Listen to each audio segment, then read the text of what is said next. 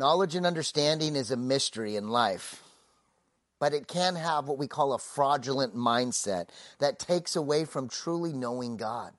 Do you know that person that always thinks about they need to know everything or they do know everything and how that brings them to a place of disappointment? As we've opened up our Bible in the book of Ecclesiastes, we see the author talk about spending many difficult days and sleepless nights trying to gain wisdom, knowledge, and understanding about things of this world. And we know it's vanity of vanities. It's vanity, vanity, vanity. It's meaningless. So today, as we open up our Bible today and we continue in this vanity, vanity sermon series, we're going to look at Ecclesiastes 8 at the end and the beginning of 9. And we're going to talk about the mysteries of life in the eyes of death. But let's begin on the last two verses in 8 and see how wisdom kind of brings us to a place of understanding about death in the eyes of uh, life in the eyes of death. Here's what it says. It says this, in my search for wisdom in my observation of people's burdens here on earth, I discovered that there is ceaseless activity day and night. I realize that no one can discover everything that God is doing under the sun. Not even the wisest people discover everything, no matter what they claim. That references the first chapter, 13 and 14, and it's been a theme throughout. We search and we seek day and night for things and we really never get a complete understanding or great knowledge. You know, we, the thing that's been on my heart for the last couple weeks is the Bible is used as a tool to help us understand, understand God, know what's good and what's wrong, to equip us to do the right thing even when we want to do the wrong thing. That comes in 2 Timothy chapter 3 verse 16 and 17 and today there's no difference. We're in the middle of the Bible and God is going to use this text. And over the last few weeks, the text has got a little bit sketchy, a little bit weird. At our community group, we were chuckling how dark it went. But at the end, we know that God is using this to equip us, to teach us. There's a message here that we need to grow from. And I think there's no better message to, than today than understanding the mysteries of life through the eyes of death. So let's just pray and ask God to use this time so that we can grow and become obedient to Christ. Father, we love you and we praise you. We thank you to, for who you are. Lord, use these words. Open up our heart. Holy Spirit, mold us and shape us to be closer to your image. Help us to be more obedient. We love you, King Jesus. Amen, amen, and amen. You know, humans, we can solve puzzles and problems. We can solve maybe uh, uh some virus issues, or maybe we can't. We can understand gravity, we can understand DNA until new information comes. We can understand a lot of things, but over time, it changes. But can we really understand this world? Do you really understand life? And can we really grasp the concept of God? A God as we understand Him. I don't know if that makes any sense at all. There's a mystery to this life, there's a mystery to this world, and God still has stuff that we quite don't understand. There's a guy named Will Durant. You've uh, probably known him and heard about him. He's been a historian and uh, pretty famous in the 20th century. And he says, Our knowledge is a receding mirage in an expanding desert of ignorance. We get to a place and what was right 50 years ago is, is wrong or different when we get new information. We come to a p- point where it's just a mirage in this expanding desert of ignorance. We set our minds on society and in science and education and politics on a certain set of principles but over time, we get new information and it changes. You know what? Because we don't understand everything, that doesn't mean we can still do stupid things. No, we need to do the right thing, do the best thing for the kingdom of God. I don't think that's what it says, and I don't think that's what Ecclesiastes is drawing us to either. In the Hebrew Bible, the Torah, uh, there's this great point about God and who He is. And in our Bible, it's in Deuteronomy chapter uh, 29, verse 29. Here's what it says. And I, I love what it says. This is what Moses writes. He says, The Lord our God has secrets known to no one. He's got stuff that we are never to know. But He does, uh, it says, and we are not accountable for them. And but we and our children are accountable forever for all that has been revealed to us, so that we may obey all the terms of these instructions. God doesn't expect us to know the unknowable. So why are we so focused on that? Why are we so interested in when he's coming back and exploring and understanding revelation and end times and all these scientific things? There's certain things that are just going to be unknowable, and that's got to be okay. But he does want us to learn. He does want us to share. At one point, you and I were touched by God or are going to be touched by God. And we are to share that with our children and our family. And we are to remember that and give it away from now until we meet him in heaven. And as we obey those things, we grow in those things. The more that we learn, the more that we understand. But it all comes from obedience. I believe the church is about obedience. I believe my life and the way that I see God comes through obedience. It doesn't always mean I accept and understand and want to follow that path. It's just saying, this is what I'm supposed to do. This is what God has called us to do. Let's do the right thing, even when it seems awkward, wrong, or not understanding.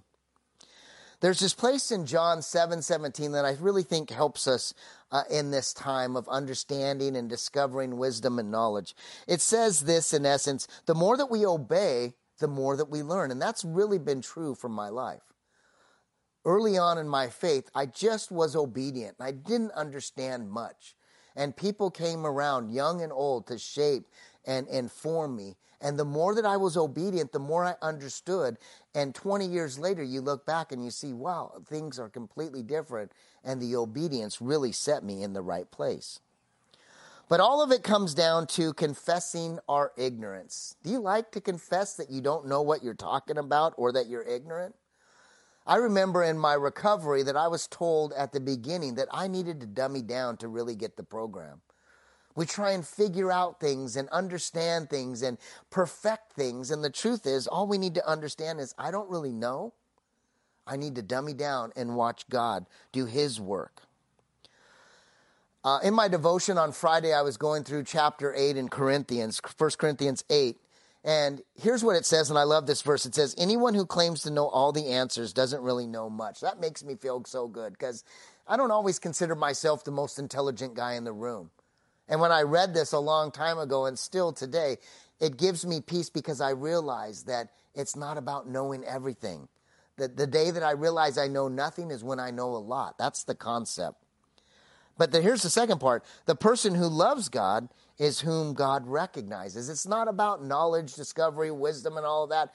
It's just the heart of loving God whom he recognizes. He looks down upon this earth and he's looking for that person or that group or that church that really loves him.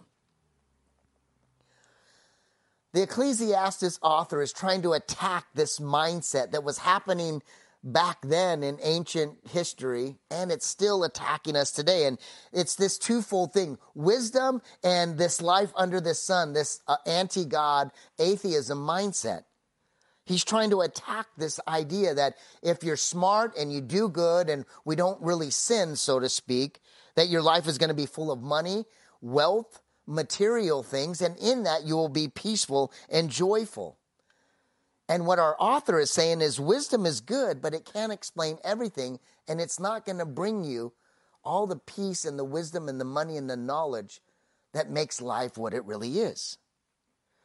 It says, wisdom, it's good, but it can't explain all the mysteries or solve those solutions. Wisdom is helpful, but it's not ultimate. Wisdom and discovery never really end in this life, and so it really can't be a solution to life or to this world or, to, and, or even to God. One of the non mysteries in life, I don't think we like this, is that death is certain. Do you remember that Benjamin Franklin quote that says, "In this world, nothing can be, uh, nothing can be said to be certain except death and taxes." We're right upon tax season, and some of us, like myself, are paying a pretty good tax check. And I'm also one day going to die. Death and taxes are certain. As we start in chapter 9, we're going to see he's going to talk about death is for all, death comes for all. But I don't really think it's just about death, and maybe it's not about death at all. I think it's about life. I think the author would tell us that life is uncertain and death is certain. And from that, the mysteries of life through the eyes of death should be answered or can be answered as we dig into God's Word. I don't know about you, but I think people hate death. I, I'm growing in a different place. I don't necessarily hate it, but I know that as I've gone into homes recently in the last couple of weeks where someone has died, we don't even want to talk about that term, that term, he died or death or dead. We talk about other terms. Oh, they've passed, they've left, they've gone, they're in heaven. We deny the reality of dead death or they've died. We, we are afraid of that reality. But the thing that is certain is death comes to all. We're all marching down that path towards death. But I believe Americanism has gotten in the way of our relationship. What is your uh, what does your social media look like? What does your uh, Netflix account look like? What does your streaming stuff look like? I'm sure if you're like most of us, there's a lot of death and destruction. And that media has gotten in the middle of our lives and it's separating us from truly experiencing death the way we're supposed to. It's glorified, and some shows you'll see five or six deaths and not even think about it. But when death comes to us, we're blown away. But death is certain. We spend most of our days longing for more and worrying about dying. And I think the text in chapter 9 helps us explore why death is certain, life is unexpected, but we see life in a different lens and it helps us understand that experience. Here's what it says in uh, chapter 9, verse 1 it says, This too I carefully explored. Even though the actions of the godly and the wise people are in God's hands, no one knows whether God will show them favor. It's an interesting place. The world is unfair, isn't it? And this is the great mystery. This is the mystery of life. This world just seems like there's so much unfairness, and we need to learn to deal with it. And I believe through the wisdom of Solomon, as the author is trying to depict that in this book, Ecclesiastes, we come to two great conclusions. Number one, and they might be grave, not great, death is unavoidable and life is unpredictable. He says that he searched the world upside down and sideways and every which way, sleepless nights throughout the day, and he finds that all of life ends the same. It's in God's hands. Life and death, it's God's plan, it's not your plan. He decides, he's the one that makes that determination. He has a plan. We never really understand death until we truly understand God. The closer I get to God, the better I understand death and the more accepting I am to death. Listen to this death is not an accident, death is an appointment. It's an appointment to come to the throne, and all of us one day will come to that throne, and we have an appointment. It just depends on how that appointment's going to go pass or fail, the good or the bad, or you're separated. There's an opportunity for us to come to that appointment and experience the true glory of God and the true essence of life. Here's what verse 2 says The same destiny ultimately awaits everyone, whether righteous or wicked, good or bad, ceremonially clean or unclean, religious or irreligious. Good people receive the same treatments as sinners, and people who make promises to God are treated like people who don't. Wow. That's meaningless. That's the vanities of vanity. The good are treated like the bad, the religious like the irreligious. Everybody comes to the same point. And I believe Ecclesiastes is saying this one thing that death is the great leveler. It levels all the playing fields. The rich are going to die, the poor are going to die. The smart are going to die, the dumb are going to die. Those that have a lot are going to die, and those that have a little. And they're all going to end the same exact way, and they're going to take the same exact nothing. They're going to leave as they came into this world with nothing. Life and death, they don't plan very well. Have you tried to plan them out? I have this friend of mine she's planned out her life. I don't really want to tell you exactly who she is. I've already kind of told you she's a girl, but she's Jeremy's sister, and uh, you know we, we, call her Mad Dog. That kind of gives you a little bit of a hint. But I've known her since she was a little 13 year old squirrely junior high person. And I remember her showing me her books at 14, 15, 16 about how her life was planned out and how it was going to be the picket fence and the dog and the mom SUV and the kids. And the truth is, she's doing pretty well on that path. But if you talk to her today, her life has been a lot different. There's a lot of uncertainties and a lot of things that have happened, a lot of bumps and bruises and a lot of amazing successes. But as we plan life and as we think about death, it doesn't always plan the way that we plan it. And you can see that come countless times in the lives around us. We're all going to die. And if we're a believer, we have something to look forward to, this afterlife that, that is something that we can plan on. And we can plan on that and experience that today at the end of the message. But life has all these unfairness things happen all over it. And the question then becomes why? And the answer must be there's got to be something more to life. In the next few verses, the author gives us three things that deal with. There's this idea of escaping, there's this idea of enduring, and then there's this last one of enjoyment. And it kind of unlocks some of the mysteries of life. Here's what it says in verse 3 It seems so wrong that everyone under the sun suffers the same fate. Already twisted by evil, people choose their own mad course. That's the escape. For they have no hope. For there is nothing ahead but death anyway. There's one fate for all, and we're all heading down that crazy train. And it's going to end the same. We're all going to die. God seems so unfair, doesn't he? The evil prevail, the wicked have all the money and uh, all the toys, and we, those righteous ones, we just seem to be missing out on all the fun. The mess of this world, though, is not because of God and a, and, and a God who doesn't care. This mess of the world is because of men and a man that did rebel, rebelled against God and his plan, because we had this hunger and idea and thought of wisdom and knowledge. The fact of death and the fear of death brings us to a place of being our best or being our worst. The fact of death can bring out the best, but the fear of death can also bring out our worst. Do you realize that death doesn't create problems? It exposes problems. It doesn't create them, it exposes them. You see a family in shambles after the death, and they, they had problems before the death, but it's only exposed that they never dealt with certain things. Death reveals the true heart of a person.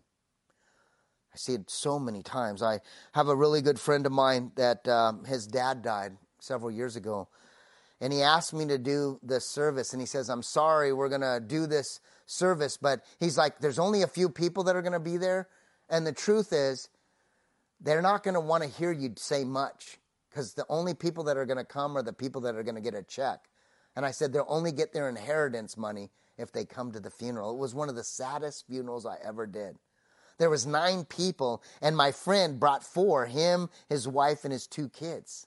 And then there were three other kids there with a grandkid, and there was nine people. And honestly, it took about 12 minutes because nobody wanted to talk. Nobody wanted me to speak. I, I saw the wrap it up uh, thing a couple of times, and it exposed the true heart. These people weren't there to celebrate their dad's life who lived to be 89 years old. They were there to get the money and get out of there. It reveals the heart of people. We'll do anything to escape the reality of death, won't we? The only thing we won't do is repent. Why is that? That just seems hilarious. My life has been about repenting because I've made so many mistakes and all I want to do is get it right. And I, I want to go to my family and my friends and, and the people at church and I want to say, please forgive me. I want to turn and be better. But most of us, we just want to escape and do anything but repent. 1 Corinthians 15 talks about the, the resurrection of Christ and the resurrection of those that die. And it's a beautiful place for us to understand. It's got a lot of text, but in the middle of it, it says this that Christians have to come to this last enemy of death to, that needs to be destroyed. There's this last enemy to be destroyed, and it's death. We need to learn that there's an enemy out there called death, and for Christians, it be, needs to be destroyed. You ever heard the saying, life is like a journey? Well, I believe death is like a journey. And I believe that's what we see in this text today that death is a journey to be faced or it's going to destroy us. It's got to be an enemy that we don't fear because as Christians know, death has no sting. And we're going to celebrate Easter Sunday in just a couple weeks. And the grave is not to be, uh, uh, to be feared, it's to be celebrated. If we truly knew what we were heading for, it would be a celebration. It would be the happiest day of people's lives. But today, since we fear death, we don't, we don't let it become destroyed. We, we sit in it and we try to escape it. Escape is never God's plan. Have you ever seen the Bible? Those that try and escape can't really escape from God's hand. The next few verses talk about endurance, and I think this is a, uh, this is something that Christians can do well and should do well. This long suffering, this patience, endure, patient endurance. Here's what it says in verse four: There is hope only for the living, as they say. It's better to be a live dog than a dead lion. Not everybody wants to escape life. There's some of us that want to kind of just grit our teeth, grind it out, and bear whatever life has. We live life on life's terms we trudge this road of happy destiny, heading towards destruction, heading towards death.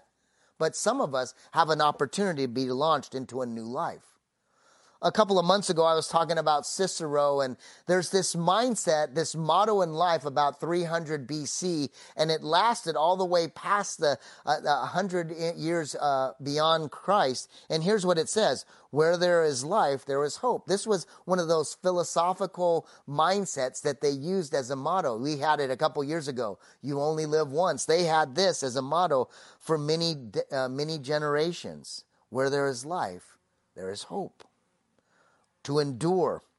This last part, it says it's better to live like a live dog than a dead lion. This is a, a, a Jewish thing called Hetzar Hara, which is the evil, uh, the Jews call an evil impulse. It's Yetzer Hara.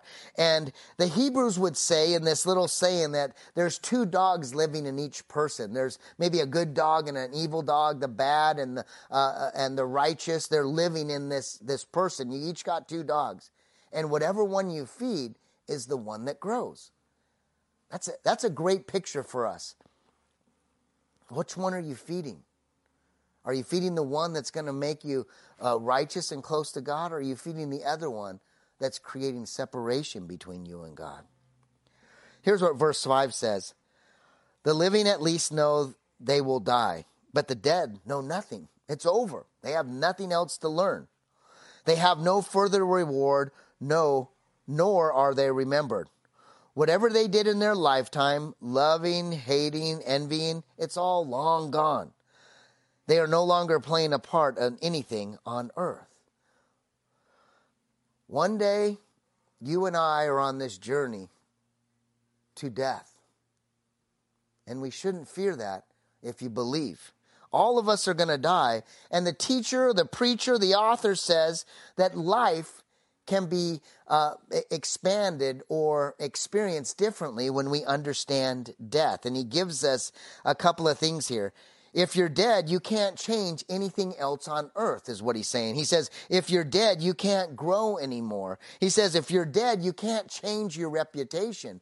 But if you're still alive and you're listening to this message or you're here on this earth, you can change your reputation. You can grow closer to God. You can do different things in your life and you can have new and different experiences. If you're dead, there's nothing that you can do. I believe Solomon is saying, seize the opportunity, carpe diem. Live your best life in Christ. You know, the little corny saying, life is a gift. It's the present. That's why we call it a present. We don't worry about tomorrow. We don't worry about the future. We live in the presence. It's a gift, and our job is to experience it and seize the opportunities of the day and endure each and everything, living your best life in Christ. This is the mystery, and it solves it is solved by Christ for Christians. Those that don't know God, those that don't believe in Jesus, they have another uh, another option, but it's not very glamourful, glamorous. And it ultimately shows, and I think this is what the book really teaches us there is a need for a Savior. This world has a need for a Savior, otherwise, it's meaningless. This world has a need for a day of judgment or redemption, otherwise, this world is meaningless. This world has a need for an eternal life, an afterlife, a different life beyond this life, or this life is meaningless. I believe that's really what's said. Otherwise, the strong win, the weak lose. The rich succeed, the poor are failures, the wicked are better and have more fun, and the righteous, they're just ridiculous. They're fools because they're believing in this false hope. That's what the world says, but we know different. That brings us to the enjoyment part. This is my favorite part because I love to enjoy life. And this enjoyment you're going to see is not apart from God. No, it's living life to enjoy life for the glory of God. Whatever you do, however much you have or however little you have, you are to enjoy life. So here's what it says in verse 7. So go ahead, eat your food with joy, drink your wine with a happy heart, for God approves of this. Every so often, every 17th or 30 verse or every other chapter, God shows himself and God approves of this. Wear fine clothes with a splash of perfume. Now, verse 8 isn't translated, I don't think, very well. The, the, the Hebrew actually would say something different about light clothes and an oiled face or oil. And really, what they were signifying was this was festival attire. If you were going to the Passover or the festivals of shelter or Yom Kippur, you would put on this Sunday go the meeting clothes that your best Sunday does, and you would put some cologne on or splash some oil on your face, and you would go like you were celebrating. And what they're saying here is live your life like every day is going to celebration. Oil up, put some cologne on, look your best, and take the opportunity to live your life. We are really not to sit and brood, to sit in our crap, so to speak. We're to live our life, even though we're heading towards death. Yeah, we're heading towards death. So, what are we going to do? Just sit in it? Or are we going to live our life for the glory of God? James 7, uh, 117 says, Every good gift comes from above, so shouldn't we use those good gifts and enjoy every part of life? I know it sounds so cliche, but it doesn't mean it's wrong just because it's so cliche. It just means it's hard to do. As I was looking at this text in, in, in verse 7 and 8, the enjoyment theme of Ecclesiastes occurs seven times up to this point. Twice in chapter 1, a couple times in chapter 2, chapter 3. Last week, Jeremy at the end of chapter 5, 18 to 20. It comes in this text, and you're going to see once in chapter 11. So, seven or eight times, he's talking about this joy, but this joy that God approves. God is ultimately going to judge us. God is sending us a Savior so that judgment for those that believe will make us uh, uh, right with God and give us that pass into heaven. And it solves the mystery of unfairness. I think that's what we're all looking for. If it's that simple, then we should all cling to God and run to the Savior and let the Holy Spirit lead us into a life that seems unfair, but ultimately will bring glory to God. Here's what verse 9 says Live happily with the woman you love through all the meaningless lays of life that God has given you under the sun. And if you're a, you know, you could put man there if you want. The wife God gives you as a reward for your earthly toil man, is your marriage a reward to you? If it's not, maybe you should try something new. Maybe you should put God in the middle. Here's what verse 10 says Whatever you do, do it well. For when you go to the grave, maybe your translation says Sheol, there will be no work, no planning, no knowledge or wisdom.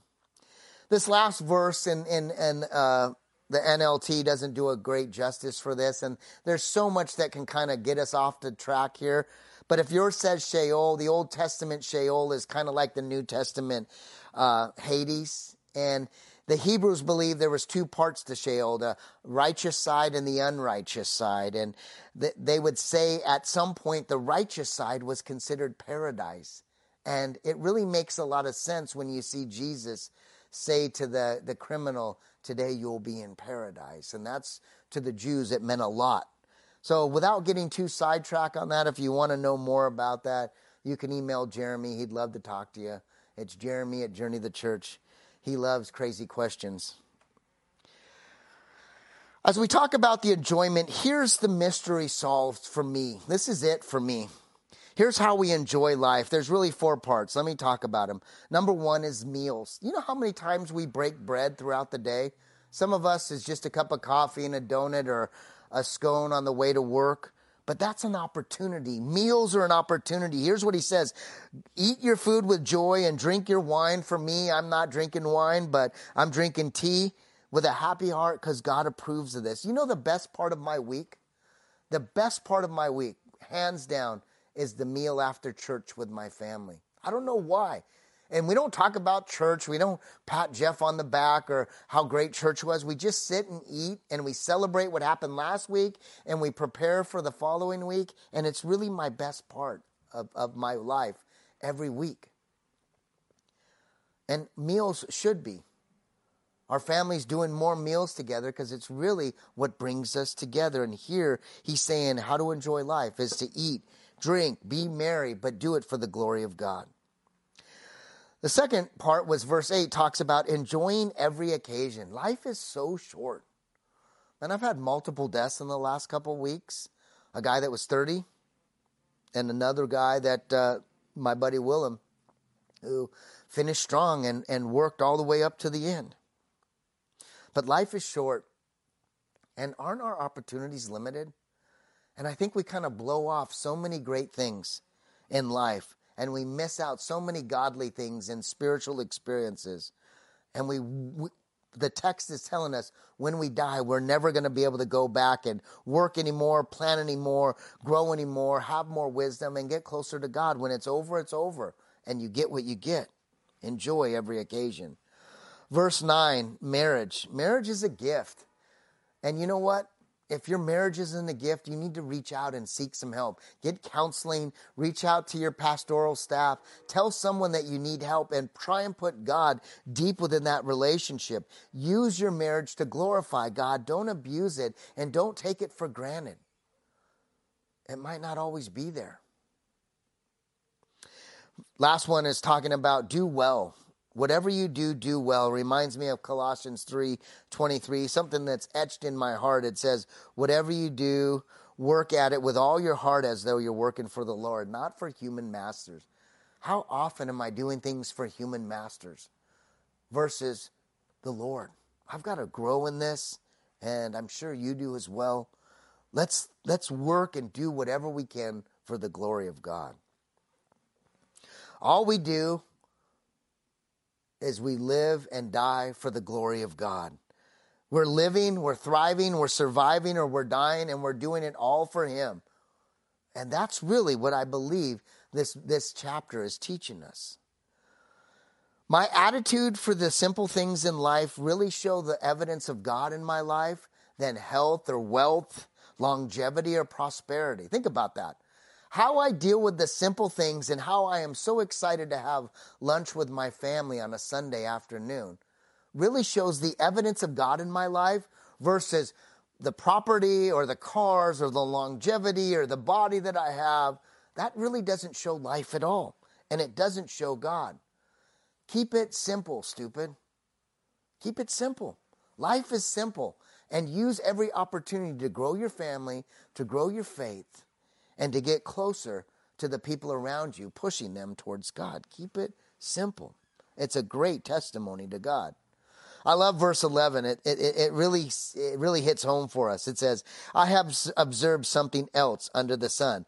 The fastest runner doesn't always win the race. The strongest warrior doesn't always win the battle. The wise sometimes go hungry, and the skillful are not necessarily wealthy. And those who are educated don't always live successful lives, and it's all decided by chance and being in the right place at the right time. One of the things that I do know is timing is everything. And I really believe God has His own time. And when we're in His Spirit and close to His will, and when we're trying to be obedient to Him, His timing works out. And it really becomes something of a blessing to so many different people and to those that are living for the glory of God.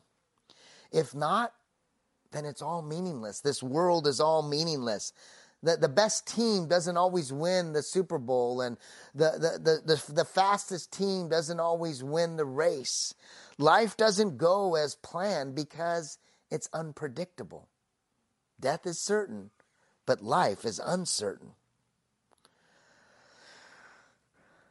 Here's more evidence that man doesn't really understand what God is doing. We really don't see God in every part of our life, and because of that, we kind of run from God and we don't find purpose from God. We'll never figure out what God is truly doing until we meet Him in heaven. So all we can do is enjoy what He's doing and share it with other people the good times and the bad times, the, the sickness and in health times, the times with plenty and the times with less. We do it and we find purpose and meaning in this life as we're heading towards death. God's sovereign hand is upon us. And I have a different view of that. I don't think God is in control of every breath. I think He can be. But I think His hand is upon us and He's given us free will and this opportunity to live our life. And He wants us to grow through those opportunities. And that's why a book like this really speaks to us as we're getting closer to Easter, as we're heading through this new stage in the pandemic. There's all kinds of options that can happen. The righteous will suffer, the wicked will prosper, and in the end, the mystery of God should only have one conclusion.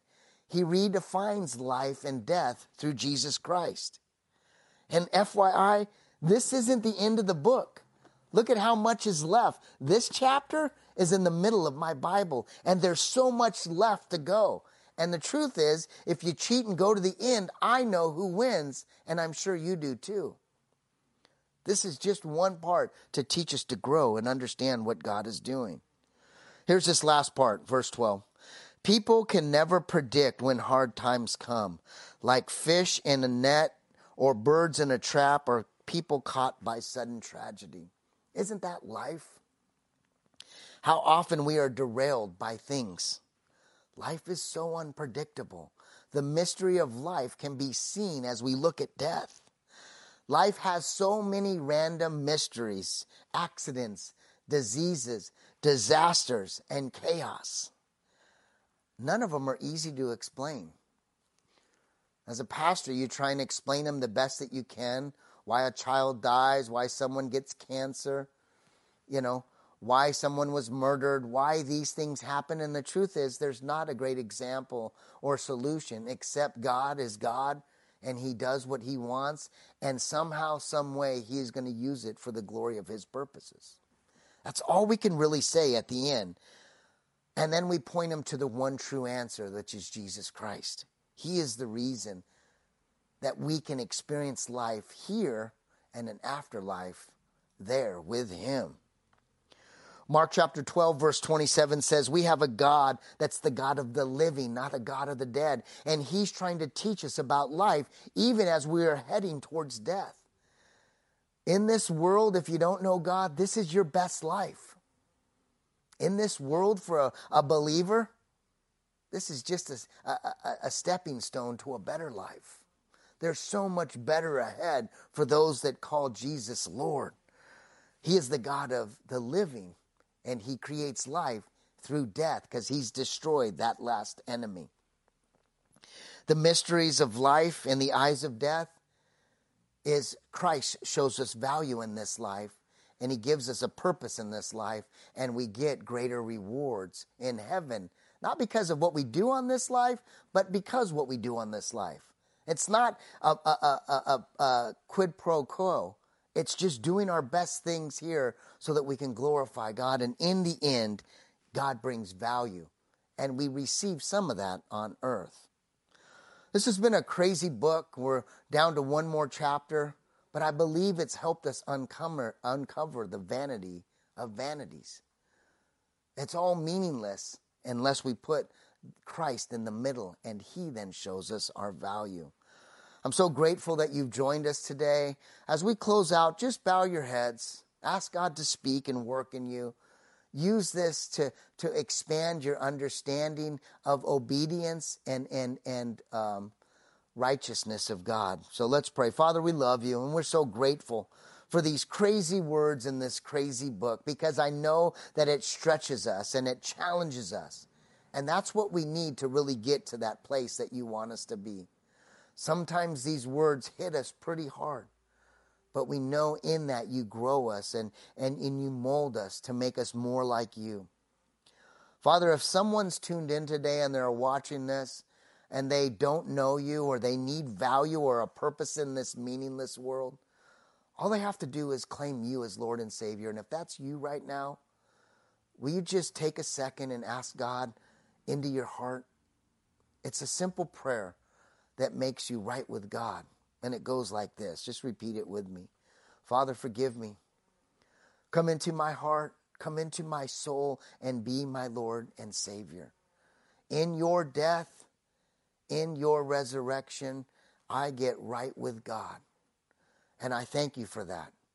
Come into my heart right now, Lord. Holy Spirit, lead me and guide me all the days of my life on this earth so that I can be obedient to you and I can follow you and I can bring other people with me. We love you, Lord, and we praise you and we thank you for what you do. It's because of your Son that we live. We thank you for this life. Amen, amen, and amen.